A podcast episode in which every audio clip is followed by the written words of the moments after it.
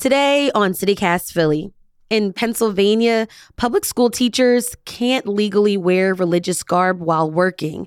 We're the only state that still has such a ban. But could it change this year? It's Tuesday, February 28th, 2023. I'm Trenae Nuri, and here's what Philly's talking about.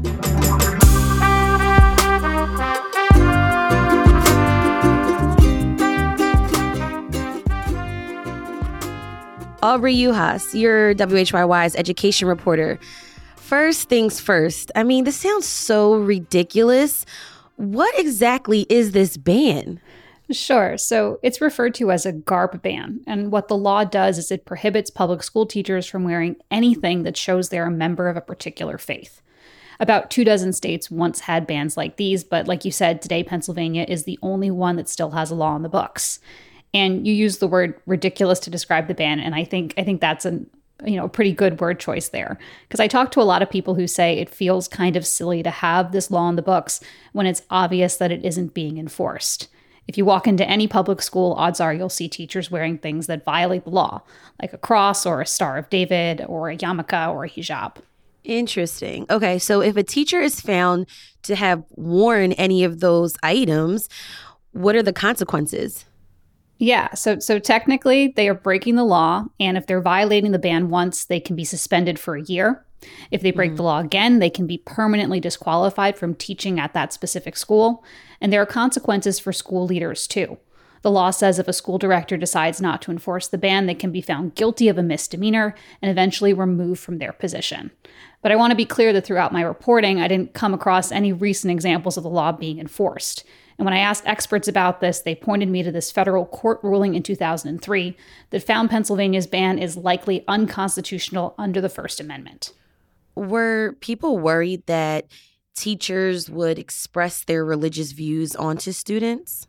Yeah, so I think that is what people think of right now when they look at this law. But interestingly enough, when I looked back, that really isn't where this law came from. Okay, so where did it come from? Yeah, yeah. So it comes way, way back. We're going to go all the way back to 1895. And at that time, one of the dominant facts in American life was anti Catholicism. So I spoke with oh, Philip Jenkins, okay. a professor of history at Baylor University in Texas.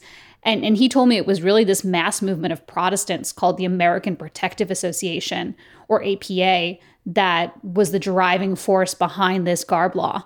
And essentially, you know, they were really worried that Catholics were going to take over the country. So they passed all of these laws separating church and state. And mm-hmm. it was less of a focus on, you know, separating church and state and more of a focus on just trying to keep Catholics out of institutions. And one of the institutions they were really, really focused on were the public schools. And so Pennsylvania was one of the first states to bar public school teachers from wearing any kind of religious garb, right? Correct. Yeah. Many states didn't pass these laws until the 1920s or the 1930s, until the APA had mostly disappeared and the Ku Klux Klan was kind of leading the anti Catholic push at that point. Um, but a lot of these later states actually look at Pennsylvania's law and cite it as a model that they're following themselves. So, as you mentioned, this law has been on the books for more than a century.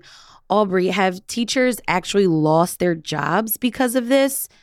Yeah, well, we don't have a lot of recent examples. We know that over the history of this law, an untold number of teachers have lost their jobs, um, either because you know the law has been presented to them and been enforced, or because they've been aware of the law and felt that as a result, public education wasn't a place for them to be. So we know that teachers have had to choose between their career and their faith. There are documented cases early on of Catholic women, the you know the proposed target of this law, losing their teaching positions. And the law also impacted teachers of other faiths. You know, the first teacher to challenge the law in 1908 was a Mennonite named Lillian Risser. Uh, the judge initially ruled in her favor and declared the ban unconstitutional under the state's constitution. But then the higher courts overruled the decision.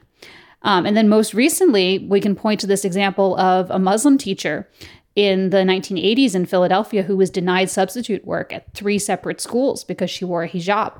And ultimately, the courts, you know, upheld the law in that case as well. So, who's bringing this back up? Um, who's raising these concerns again? Is it teachers or is it lawmakers? Yeah, so we're having this conversation again because of lawmakers, because there are lawmakers who see this law in the books and, and say kind of what you said at the top like this is ridiculous. Um, we know that you know with the first amendment protections we have teachers in every school across the country you know who are wearing things in line with their faith. So why does pennsylvania have this archaic law on the books that could potentially be abused right? Um, so the conversation has been about removing it. And i think as people talk about it and awareness comes up that this has been on the books for such a long time, people are talking about what it has meant over time. And, and what it has meant is that it's been, you know, sporadically and subjectively enforced. And we've seen teachers of particular faiths at particular points in time lose their livelihood or feel that they didn't have a place in public education because of this policy. Aubri, you actually talked to a Philly math teacher who's concerned about this law currently. And um, what does she tell you about her experience? Yeah. So interestingly enough, like when I connected with her, she just like had this flashback to being a little kid. She was eight or nine years old, and her mom was a teacher in Philadelphia public schools. So this was in the early 1990s. And she remembers quite vividly her mom coming home from school one day and telling her and her siblings that she could possibly be losing her job. And her mom was a devout Muslim. She was someone, you know, who wore a hijab and modest dress to school. And what I learned when I looked into this story is that at this point in time, you know, that substitute teacher, this Muslim substitute teacher in, in Philadelphia public schools had brought this this case. It had been upheld. So there was kind of this anxiety as teachers and principals were were kind of looking and saying like wait a second do we have to do we have to enforce this policy as well so for Hajar Abdul Aziz her her mother's principal went to her and said you know I don't know what to do do I need to make you stop wearing your hijab to school like the principal was honestly confused and upset and her mother a freedom fighter in Black Panther responded by telling him you know my faith is non-negotiable I'm going to teach in full garb or you're going to have to let me go. And ultimately, the principal chose not to enforce the law, and Abdullah Aziz's mother kept her job. But she says the ban just, just wouldn't leave her mind. And all of her career, it, it just loomed like in the atmosphere that there will always be multiple reasons why you could get let go, and this is one of them.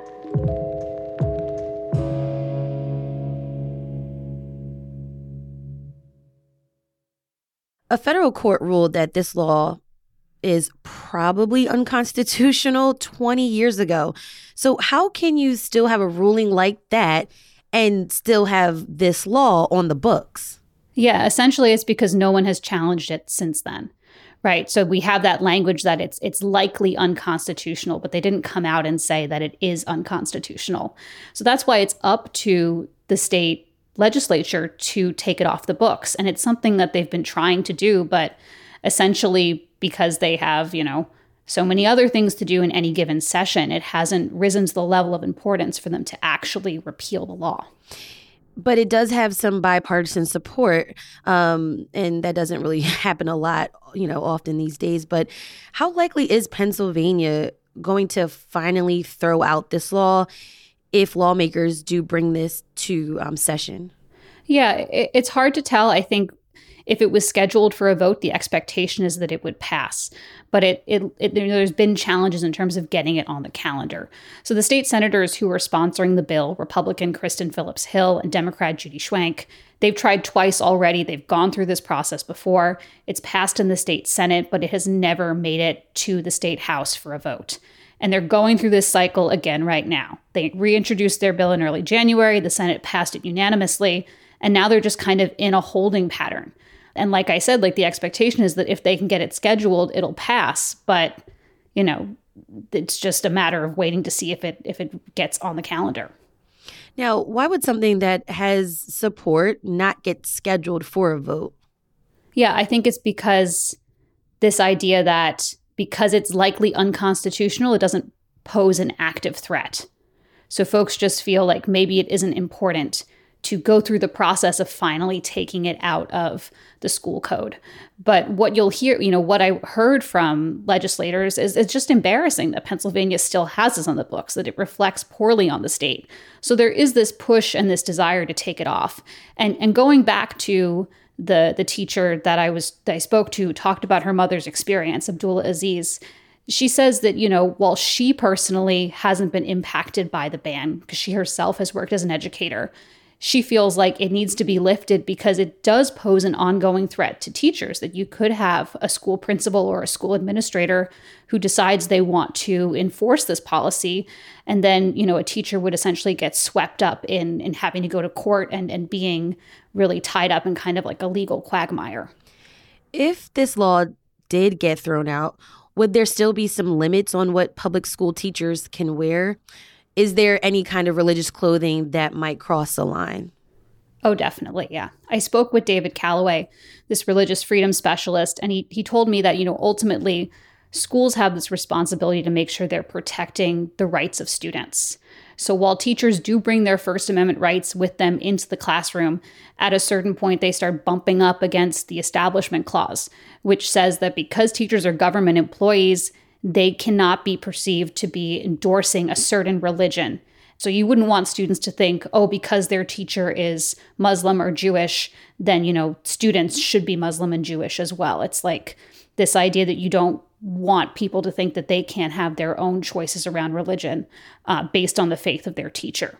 So while most states are fine with allowing teachers to wear religious jewelry or garb, things that are seen as personal, um, a teacher wouldn't be allowed to wear a message that's essentially proselytizing to students, like a t shirt that says Jesus saves across the front of it. This is really interesting. Aubri Juhasz, education reporter for WHYY. Thanks so much for enlightening me on this story and for joining me on CityCast Philly. My pleasure. Thanks for having me. We'll have a link to Aubri's full story in our show notes. And here's what else Philly's talking about. A West Oak Lane mosque was vandalized on Friday around midnight. According to the Inquirer, security cameras near Masjidullah Center for Human Excellence captured a suspect spray painting the words Jesus Christ and other symbols on the mosque. Officials are investigating. This is the second time the mosque's been vandalized in recent years. And SEPTA's getting 130 new trolleys. According to Philly Voice, the renderings of the trolleys include lower floors, wider pathways, and space for riders with disabilities and those that have bikes and strollers. The first run of trolley cars are expected in 2027. It's time for Philly's tip of the day, where we share a life hack for living in Philly.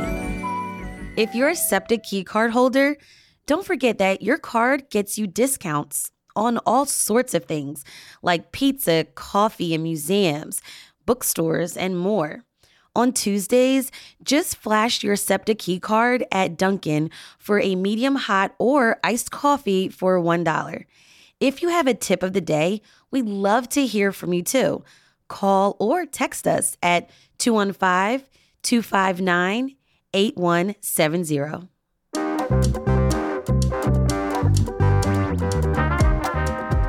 That's all for today here on CityCast Philly. If you enjoyed this episode, why not tell a friend? Rate the show, leave us a review, and hit that subscribe button. Be sure to sign up for our morning newsletter too. It's called Hey Philly. We'll be back tomorrow morning with more news from around the city. Bye.